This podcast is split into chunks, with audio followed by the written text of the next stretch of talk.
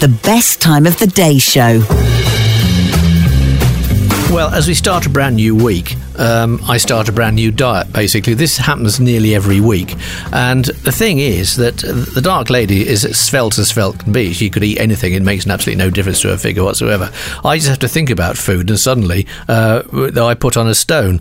I can still remember as a child, I'm still, I, I've looked on the internet, but I can't find any mentions, I have dreamt it, of watching some old footage of a music hall artist called Andromeda, who would tour the halls, who was a woman in a sort of evening dress who could change her weight at will.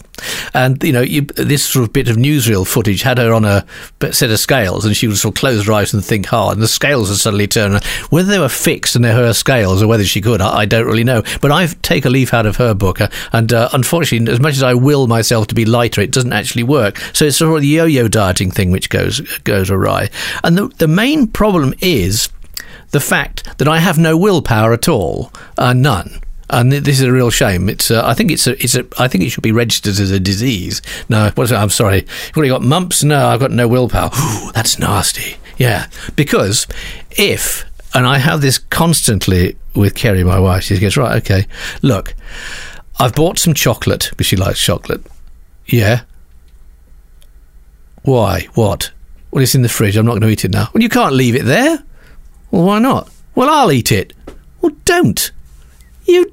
I've got no willpower. I can't do it. Oh God! And then we get sort of let's go into the shops. Well, we need we need that and that. Okay, but while we're here, let's buy some of this as well. That's no good. Why? It's cheese. Yes. Well, eat it. Well, don't. I can't. I've got no willpower. And it's the same with absolutely everything, you know? So you're in the pub, you have a pint, right? And a mate goes, Do you want a drink? Oh, yeah. Well, I only went for one.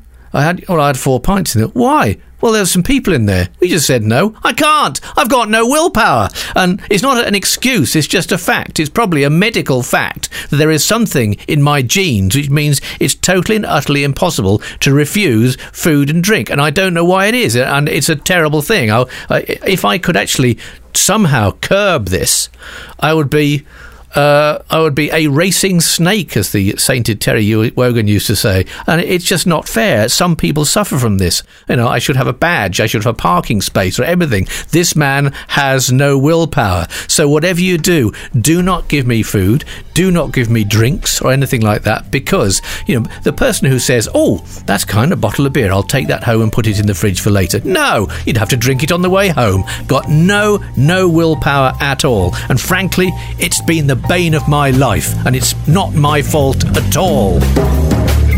The best time of the day show is back tomorrow. La di da.